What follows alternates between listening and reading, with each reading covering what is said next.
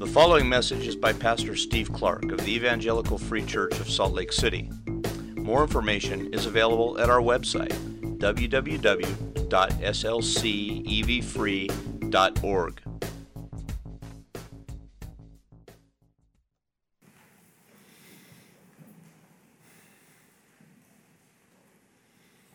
Father, we are grateful for the chance to come into your presence and to sing and to pray now to hear your word.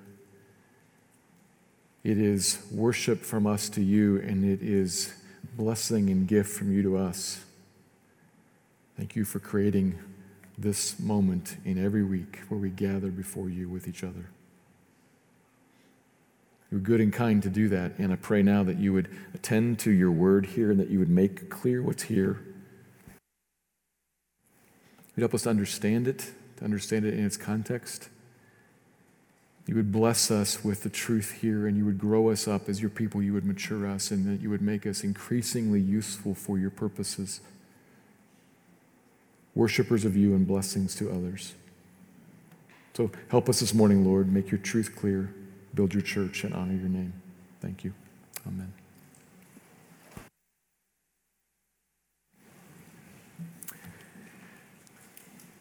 For all people, this world is a place plagued with affliction and hardship. That's true across the board. And for the Christian, there is a particular sharp edge to that troubling reality. The Apostle Peter has been reminding us of that as we've often seen working through this book of 1 Peter. As a Christian, we are in the world. As Christians, we are in the world like exiles, he says, sojourners. We're not at home here, and we're often not received or welcomed or fully embraced, and even then at times we are actually opposed, strongly disagreed with, perhaps even harmed. That's because we are the people of God, the people of the one true God, whom the world rejects, and like Jesus said, they reject me, they will reject you too. We, we find that sometimes, and because of that, life here is doubly hard for us. And three weeks ago, the last time we were in this book of 1 Peter, we saw Peter's instruction to us about how to proceed then, when and if that kind of opposition may happen.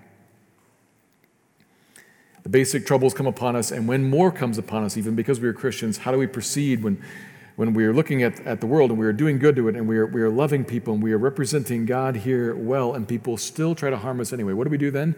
And Peter's answer was continue to love others, keep on living out good behavior in Christ. And, and to do that, you're going to have to deal with fear mentioned that also in the previous paragraph. Don't fear other people, but instead fear, replace the fear of people with the fear of the Lord. Reverence God, have, have Him first place in your heart and mind. Don't fear them, but fear the Lord instead. Reverence Him and be ready then to speak, because people are going to notice that and they're going to say, How, how do you live like that? That's what we saw three weeks ago. And in some ways, that was a summary of, of a lot of different things we've seen several different times in this book of 1 Peter. He's already taught us to do good and to love and be ready and willing to endure suffering and give an answer that others might be saved. That's the point. Bread and butter evangelism, we've kind of called it. And that's what actually brings us to our passage today at the, the end of 1 Peter chapter 3, verse 18 and following. Peter then moves from telling us how we are to be to, to Christ. And he's going to talk about Jesus here, and he's going to show Jesus, kind of lift up Jesus as, as modeling for us and walking for us the same path. And the section here, probably some of us have read ahead and noticed there's a lot of interesting things in this section, this long paragraph here. We're going to take it in, in a course of a little bit of time here. Only one verse is going to be our focus today. I'm going to read the whole paragraph to get the context but I'm only going to deal with verse 18.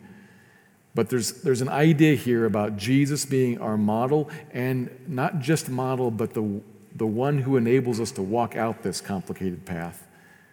It stretches through this paragraph and on even into chapter 4. So we're going to start some things this morning and talk about one verse in particular, but it's going to have kind of threads that reach into the next several weeks. So if I don't answer all the questions this morning, maybe I'll come to them later. Verse 18 is the focus. Let me read the whole paragraph, and we'll see how it lifts up for us Christ, who he is, what he's done, model for us, and a sweet substitute Savior. So let me read beginning in verse 18 down through verse 22. For Christ also suffered once for sins, the righteous for the unrighteous, that he might bring us to God, being put to death in the flesh, but made alive in the Spirit, in which he went and proclaimed to the spirits in prison, because they formerly did not obey, when God's patience waited in the days of Noah, while the ark was being prepared, in which a few, that is, eight persons, were brought safely through water. Baptism, which corresponds to this, now saves you, as not a removal of dirt from the body, but as an appeal to God for a good conscience through the resurrection of Jesus Christ, who has gone into heaven and is at the right hand of God with angels, authorities, and powers having been subjected to him. Whole paragraph, we're going to focus on verse 18 and draw out two observations. Here's the first. Christ is our substitute sacrifice that atones for our sin. Christ is our substitute sacrifice that atones for our sin. To atone is to offer some sort of a payment or a restitution, something that makes up for something that was wrong or that was an offense. It, it satisfies the anger or satisfies the angst of an offended one. It makes it right. And so, as we're going to look at this verse, what we're going to see here is that it, it tells us that Christ offered the restitution that fixes the problem of sin that we have, that, that satisfies God's anger against our sin. That's what we're going to see here. We often just say all of that, though, in kind of shorthand he paid for sin. So I might use that language this morning too, but I won't always use all the full complicated language. But what we're talking about is Christ's payment for sin. And from this, we get some very technical points drawn out. And I recognize that perhaps even as I stated the first observation, a lot of us said, like, kind of, yeah, I already know that. I know, but it's good to see where it is was a part of the systematic theology class this morning, and uh, Nate's teaching that, and, and he said, This is one of the guards against heresy, is to look at systematic theology. We're not actually doing systematic theology here, we're more looking at a verse, but this is a guard against error. To understand the truth and where it comes from and to be able to see it in some places, in a verse in particular, and then be able to explain it to yourself maybe to friends or parents or kids or neighbors. This is critical. It's at the core of the true saving work of God. That Christ is our substitute sacrifice that atones for sins. So we're going to walk through this here. For Christ also suffered once, it says. In a sense, really, his whole life was suffering. He was a man of sorrows and acquainted with grief, despised and rejected, misunderstood and maligned. Bible says all of that, and if you can just imagine for a second, to be God and to live here as man would be a life of one long sigh at best, looking around at the wreck. But this sentence is actually about his death mentioned explicitly later in the verse. He was put to death in the flesh. He suffered, that is, he died once. Once for sins, not over and over and over again. Like so many bulls and goats and lambs and doves of the Old Testament and its sacrificial system. Those repeated sacrifices that were themselves, if you, understand how the law worked in the Old Testament, all these sacrifices were offered up, put to death for sin, to atone for sin, to make things right. But the very repetitiveness, repetitiveness of that, the fact that it happened over and over and over and over again, that itself proved that it never actually dealt with the issue it was designed to deal with. It, it put it off. Kind of like a gigantic interest only mortgage. The, the, the, perpetual payment puts off the, the, the coming date when you got to pay the principal, but it doesn't actually touch the principal. It just postpones the reckoning. Well, all of that in the Old Testament was just postponing the reckoning. There was still a demanded full payment that never actually happened. And then Christ died once for sins. Just once, and that did it. Which is why in every Protestant church, the cross does not have Jesus hanging on it because he died once and that's over. Only once, never again, not perpetually, not constantly. And when we celebrate communion every week, every month for us, some, some Protestants do it every week. Whenever we do it, all we are doing is we are remembering, not re crucifying. Different Protestants understand different things as they celebrate communion, but all Protestants agree we are not re crucifying him. That's over. He died once. And it's finished. He suffered for sins then. Not for a demonstration of God's love, not for a demonstration of God's justice or to show how very much God hates sin and evil. From time to time throughout history, different people have offered up different understandings or different ideas or theories about why it is that Jesus died. What's he doing there? Some people have said some of those things. He's, he's dying there to show his love. The cross is about showing God's hatred of sin. And invariably, all of those alternatives make a gigantic mistake when they make a small thing the main thing. The small things are often true. Does the cross? For sure it does. But does the cross show the love of God? Yeah, for sure it does. Does the cross show the justice of God? Yeah, for sure it does. Does the cross show how much God hates sin and evil? Absolutely. But none of those are the main point the atonement, what's happening in Jesus' death, is not a display of the love of God or the justice of God. It says right here what it's for it is for sins, to pay for sins. He died. Why? For sins. Because that's what God knew God required a single sufficient payment for sins. One death that would satisfy the account. One death that would satisfy God's anger and make it okay. Would pay for sins. The judgment of God, once and for all, satisfied. God, if you will, as a prosecutor would say, I see that and I rest. I'm good. Over. Done.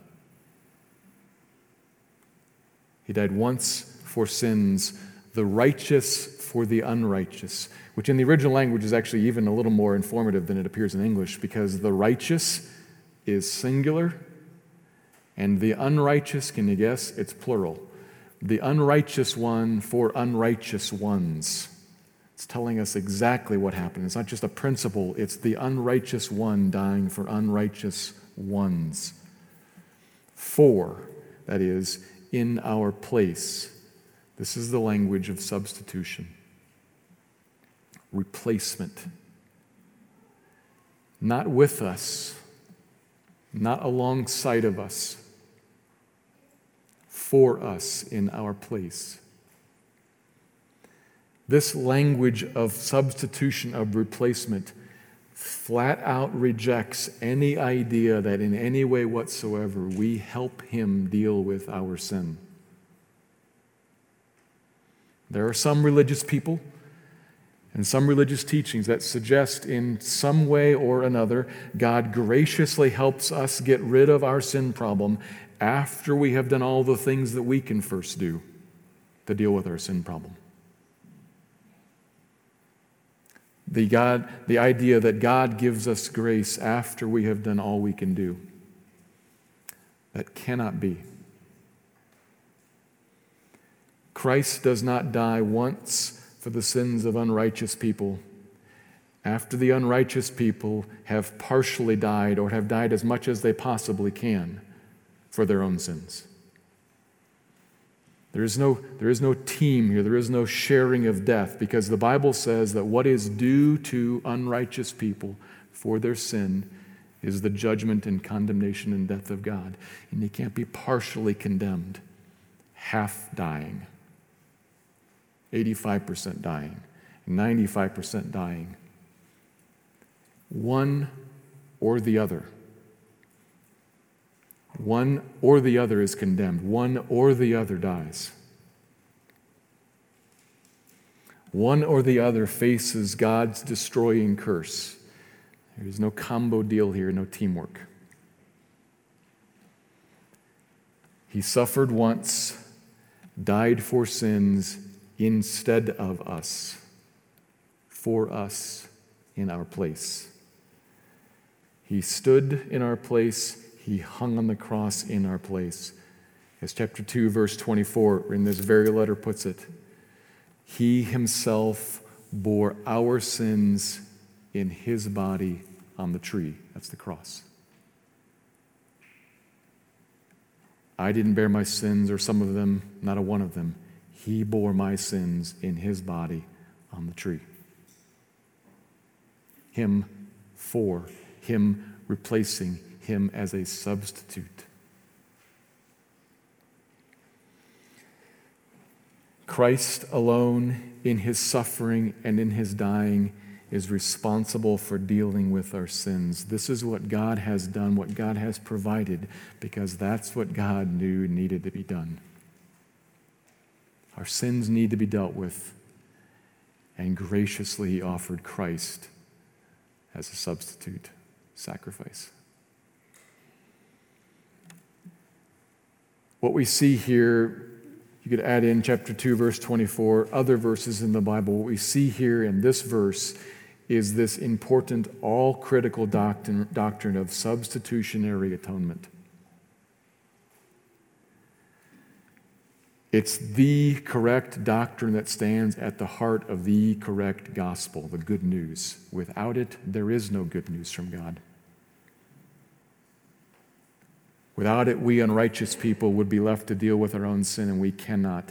That's why God provided Christ. God says, You cannot. This is the heart of the gospel, the core of it substitutionary atonement. It's how God makes us righteous, how God forgives us. It's clearly here, so we have to be clear about it. And it, it's good then to, to find some verse with some words that we can anchor some of this theology that we all kind of know. We can anchor it in and can point out to teach it. So we talk about it and make, make it clear and understand it. However, so understanding that, take a step back and say, however, it is good to note that this verse is not right here in 1 Peter exactly because Peter suddenly thought that his readers needed a real quick explanation of substitutionary atonement. He's not walking through, if you, if you just glance back and remember where we've come from, I kind of already summarized it, but, but the idea that begins in chapter 2, verse 12, about keeping our conduct good among the Gentiles, honorable, so that they speak against us, they may see the good deeds and glorify God. He begins there and moves on about us living before those who don't believe in a way that is winsome and perhaps evangelistic. By the way, let me tell you a little bit about substitutionary atonement. That's not what's going on. It's here, so we talk about it, but there's another reason that he goes into this. The verse begins with a for, because, indicating there's some argument going on here we should recognize what's, what's the argument? Well, right before verse 18 is verse 17, where he said, For it is better to suffer for doing good if that should be God's will, than for doing evil. It's better to suffer for doing good. We talked about this three weeks ago. Why would it be better to suffer for doing good? Well, we talked about there, the thing that's in this larger context here is because that's the way that there would be a witnessing opportunity created when you suffer for good and keep on doing good anyway, and then are able to explain how it is that you are like that. That wouldn't work if you were suffering for doing evil. You deserve that. So, it's better to suffer for doing good. It creates a witnessing opportunity for. Why would you want to do that? Because, verse 18 now, that's also just like Christ did. Christ also suffered, though righteous, for redemptive purpose. That's what the verse is getting at here. Here's this, this teaching here that's kind of showing us Christ as a model to remind us of his heart the heart of God for us, the love of God for us that led him to behave in a certain way, to give himself up to face suffering and to give himself up for the people who are making him suffer, like we're supposed to. We who now are in Christ righteous can be ones who suffer ourselves for the unrighteous. That there may be some evangelistic purpose. Now, not in the same way, we're, we're never going to atone for the other people. We're humans, we can't atone for other people. But a similar principle here. We give up ourselves and we give up our own rights and we, and we willingly embrace suffering that there may be gospel opportunity, that, that others may be saved as they see. This is exactly what Christ was like, and so he's modeling something for us here. And if we were to walk in those steps, and how can you walk on those steps? Well, you can remember that Christ has suffered for you, that Christ made himself sin for you. Christ actually is the one who lives in you now. And if we were to walk in those steps, it would stand out and be very prominent in our world. If we were to walk like Christ. So it's worth asking as you read verse 18 not only do I properly understand the doctrine of substitutionary atonement, but am I living out one of the implications of the doctrine of substitutionary atonement. That I would be a Christ like sufferer for the unrighteous, that they might be saved. Or to put that in simpler terminology, are you, like Jesus, willingly embracing suffering for the sake of others? Or to make that even more simple, Do you endure nuisance that other people may see that your hope is somewhere else? Do you endure pain in the butt, inconvenience, and morons in the world? That other people would see your hope is in something else? Do you willingly take something that's wrong, that shouldn't be, an injustice?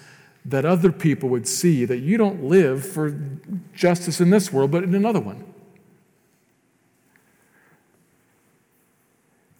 That's like Christ. That's what Christ saved you to, to be like Him, willingly embracing suffering, the righteous for the unrighteous, that they might perhaps see something, wonder about it, and be saved. So, yes, understand the doctrine, but see here there's a model for us too. A model that we need to walk out. That's the first reason that this verse is actually right here. But the second is a little bit more difficult to grasp because I've only focused on one verse, and this has tentacles that reach into the following paragraph and even into chapter 4. This begins something. to maybe kind of help you see what it begins, think as if the verse reads like this Christ suffered once for sin, the righteous for the unrighteous, being put to death in the flesh, period. Pretend it reads that way for just a second. And the reason I want us to pretend it reads that way for just a second is that that's often how we think it reads. And so, what you just heard me say is a tall order. Embrace suffering for the people, embrace hardship and pain in the butt, nuisance, embrace it, kind of suck it up, press through it. That's like Jesus did, that other people might be saved, period. And so it sounds like this is going to be terrible. But it's like Jesus. So, okay, can't say no to that. Okay, like Jesus, I will suffer and die for your sake. The end. That's how we think this reads. As if it says, being put to death in the flesh, period. There's the command, there's the call on us. But that's not what it says. Put to death, comma. It continues on into the rest of this paragraph, into the next ch- chapter. If you see it just as if it's a period, and, I, I'm not saying you do, I'm saying we do. I do too. I kind of view it as just this is going to be terrible and hard if there's a period there, but there's only a comma, and to see it as if there's a period views this suffering thing all wrong. It continues, died in the flesh, that is, with regard to all these worldly things. His body died, and everything else died, comma, but made alive in the Spirit. In the spiritual realm.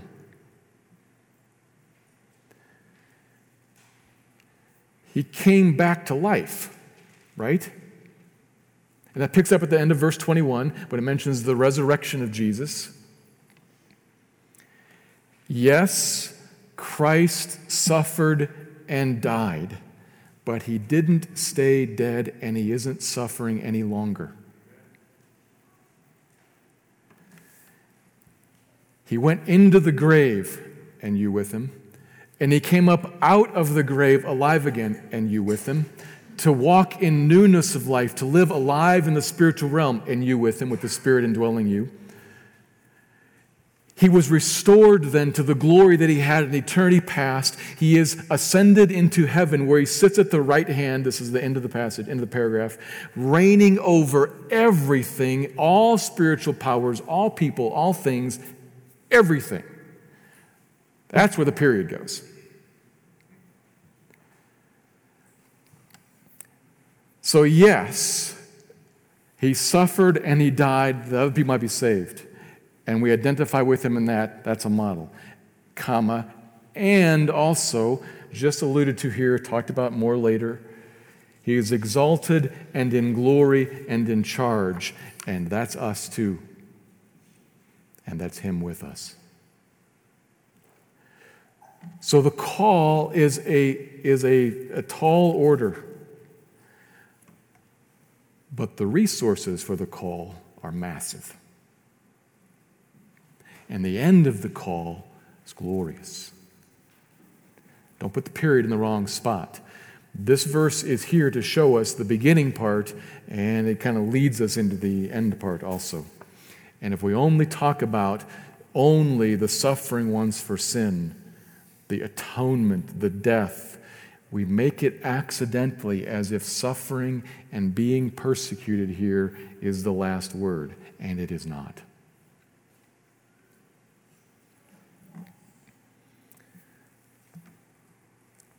Or another way of getting at this would be to move towards the second point and mention the part I skipped over that he might bring us to God.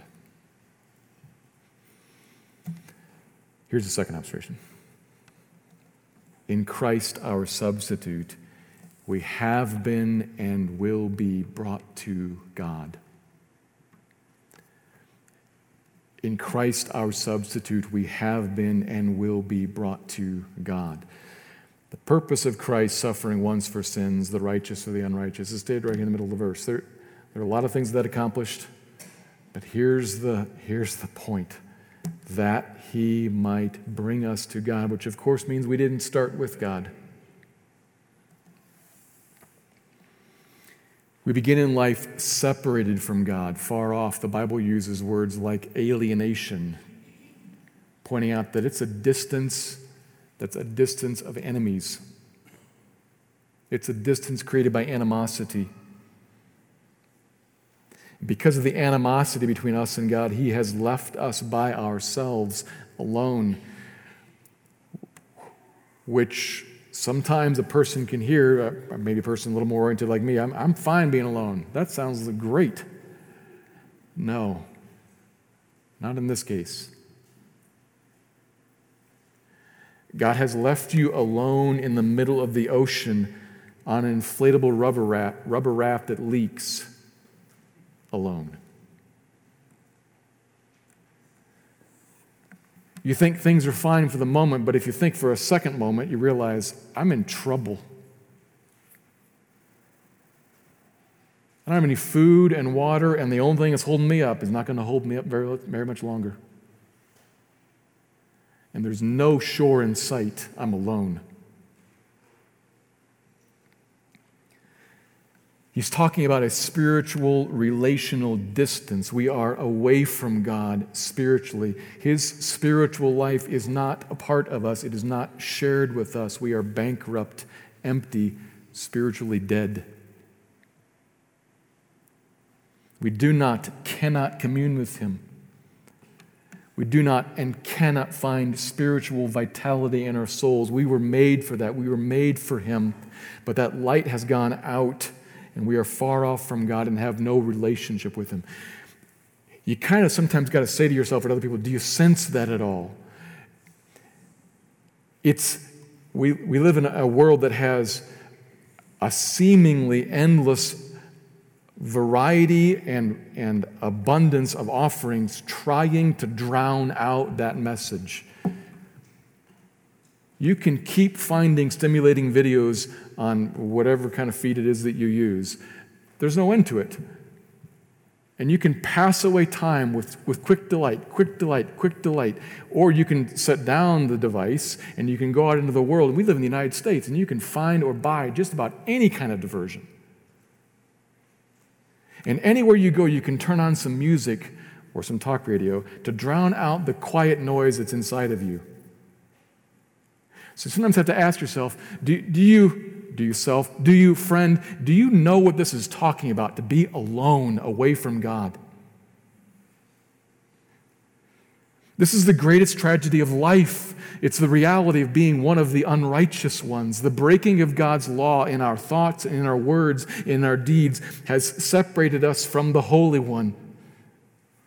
He has said, I cannot dwell with sin, so go away. And good luck with that. And we turn on the radio or go to the internet and we try. Good luck with that. Do you know what it's like to scroll, to scroll, to scroll, and to be empty at the end of the three hours?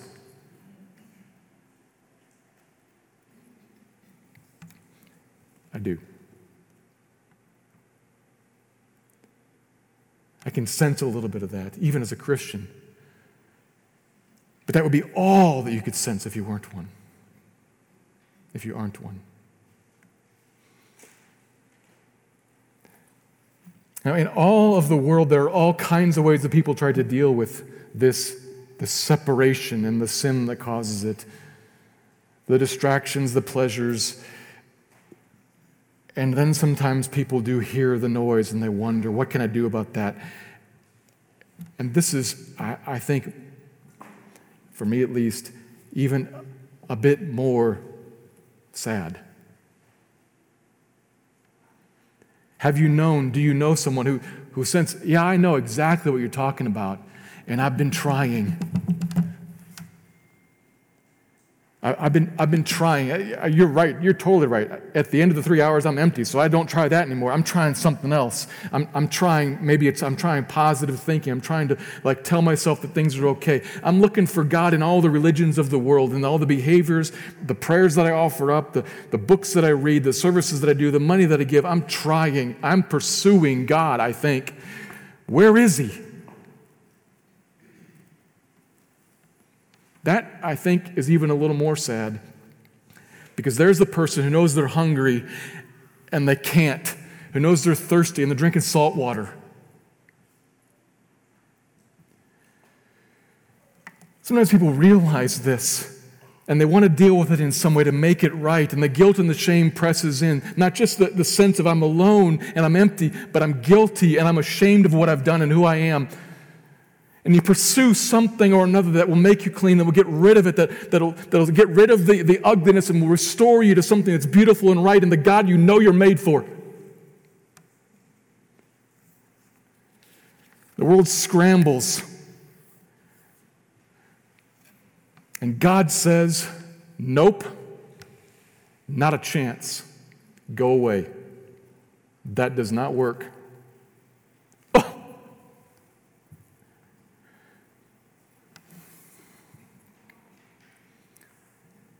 Because it doesn't work.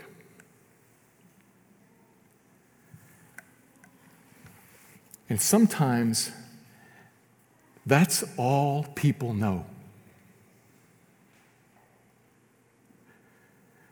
Sometimes people think that's all we are saying.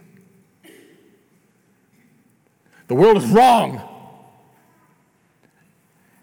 That's not the message. Comma, the world is wrong, comma, but God so loved the world that he sent his only begotten Son. In the words of this passage, that we might be brought to God. That's the good news. You cannot come into his presence, and his presence is what you need.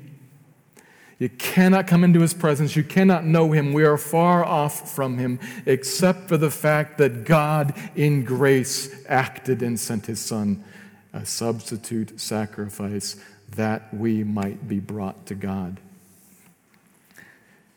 Think about that and let that sink in. He is not just the substitute sacrifice for sins, that sins may be dealt with, as if that's the end, but that sins may be dealt with, that we may be brought to God. That's the end. To commune with God, the one for whom we were made.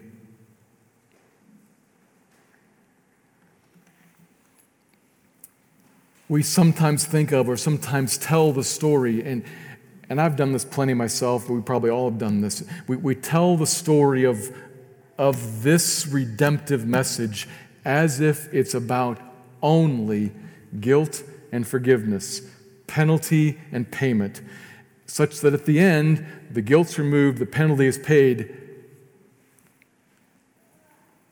And then what? Well, I don't know. I guess you're not guilty anymore. No. And then what? And then you were brought back into the presence of the one who made you. Christ substitutes his death in our place to bring us to God, to restore the nearness, to repair the relational break so that when we trust Him, yes, the payment of sin's penalty is, is taken off of us, it is applied to Him, and it is removed. And then united to Christ. Remember, we travel with Christ, kind of like being inside of a balloon. We travel with Christ into the very presence of God and are with Him forever. That has happened for you now already, Christian. Now, one day it's going to be even better. Because one day you're going to actually be physically brought into the physical presence of God and you'll be able to touch the body of God the Son. You'll be able to see Him with your eyes. You can't see Him right now, you can't touch Him right now. You, we've been brought to God spiritually in the spiritual realm right now, but we will be brought to, the, to God in the spiritual and the physical when heaven and earth are joined together, when Christ returns. That day is coming. It's not here yet. So you've got even more of the brought to God to experience, but you have so much of it right now.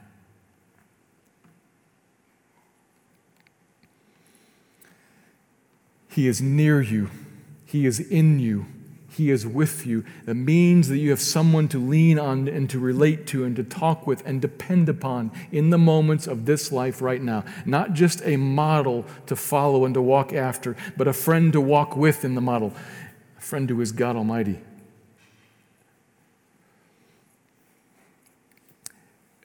We have to take hold of this in our thoughts and apply it to our thoughts and to our feelings and to our fears and remind yourself of this.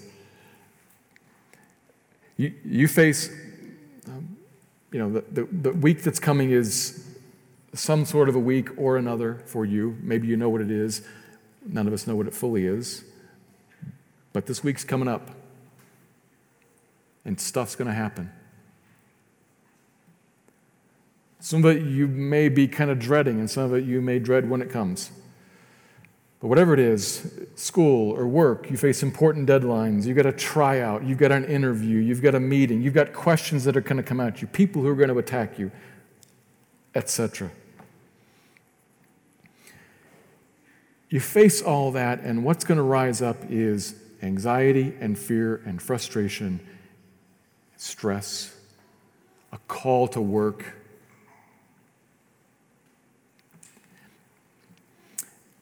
What do you do with that? I actually find it helpful to face those things. When I do this, I, I, always kind of find myself saying, like, oh, yeah, I need to do this again more often. But when I do this, it's so helpful. I like to think about the worst possible outcome. That's not just because I'm a glass half empty person, though I am. but I like to think about the worst possible outcome. What's going to happen from that meeting on Thursday is that person's going to, which is going to mean, and I'm going to lose my job, and then what are we going to do? And then, and think about the worst possible outcome. And not, and not just that next you say, that's pretty unlikely to happen. The worst possible outcome. No, think about it as if it is likely to happen. And then think about the worst possible outcome with God in prayer.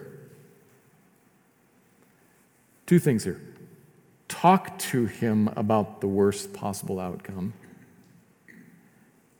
and then think about what would He say to me when the worst possible outcome happens? Where am I? well, this is going to happen and that's going to happen and I'm going to lose my job and where am I going to be? His chosen possession, royal priesthood, one of his objects of mercy, whom he deeply loves, is right beside, completely aware of, holds, held in his hand.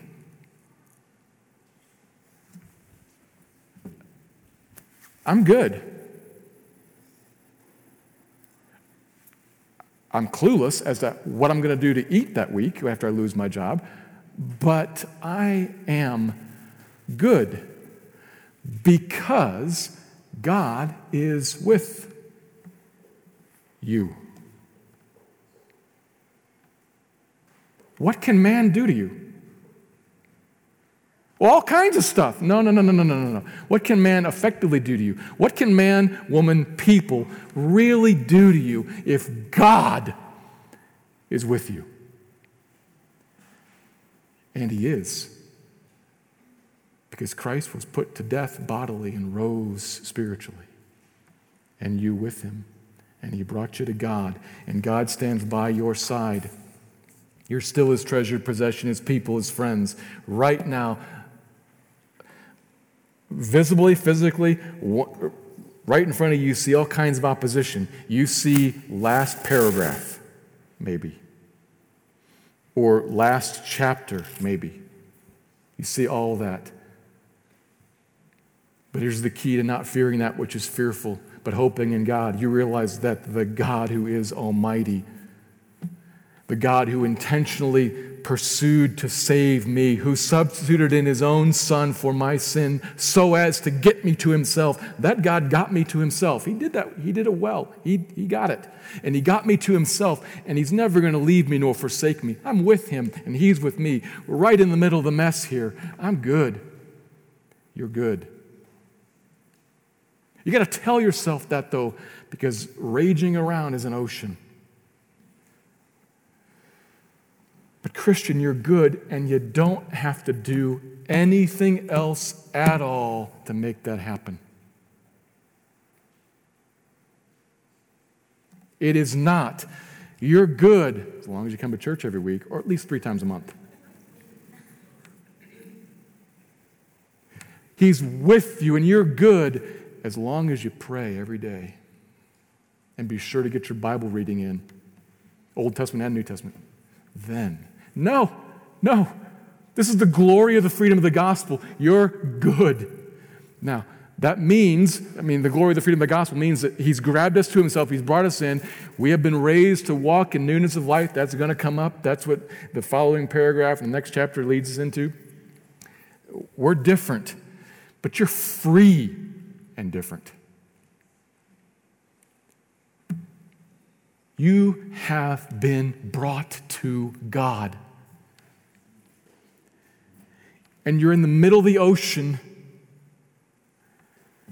on a battleship, in the middle of a fleet that is omnipotent and is sailing towards a shore that you can see. You're not there yet, but you can see it. And you're safe and secure, united with Him. There is a lot of wonder here in this doctrine. The doctrine of substitutionary atonement and its purpose to deal with sin, to bring us to God. And that has happened for you, Christian. All by grace, not a bit by your works. None of us can boast, but all of us can glory in that.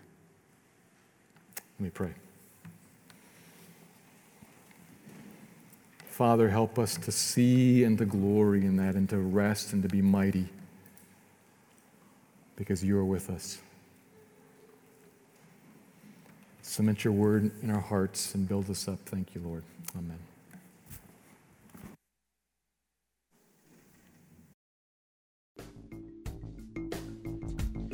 Thank you for listening to this message by Pastor Steve Clark of the Evangelical Free Church of Salt Lake City in Salt Lake City, Utah. Feel free to make copies of this message to give to others, but please do not charge for these copies or alter the content in any way without permission. We invite you to visit our website at www.slcevfree.org or call us directly at area code 801 943 0091. Our mailing address is Evangelical Free Church of Salt Lake City, 6515 South Lion Lane, Salt Lake City, Utah 84121.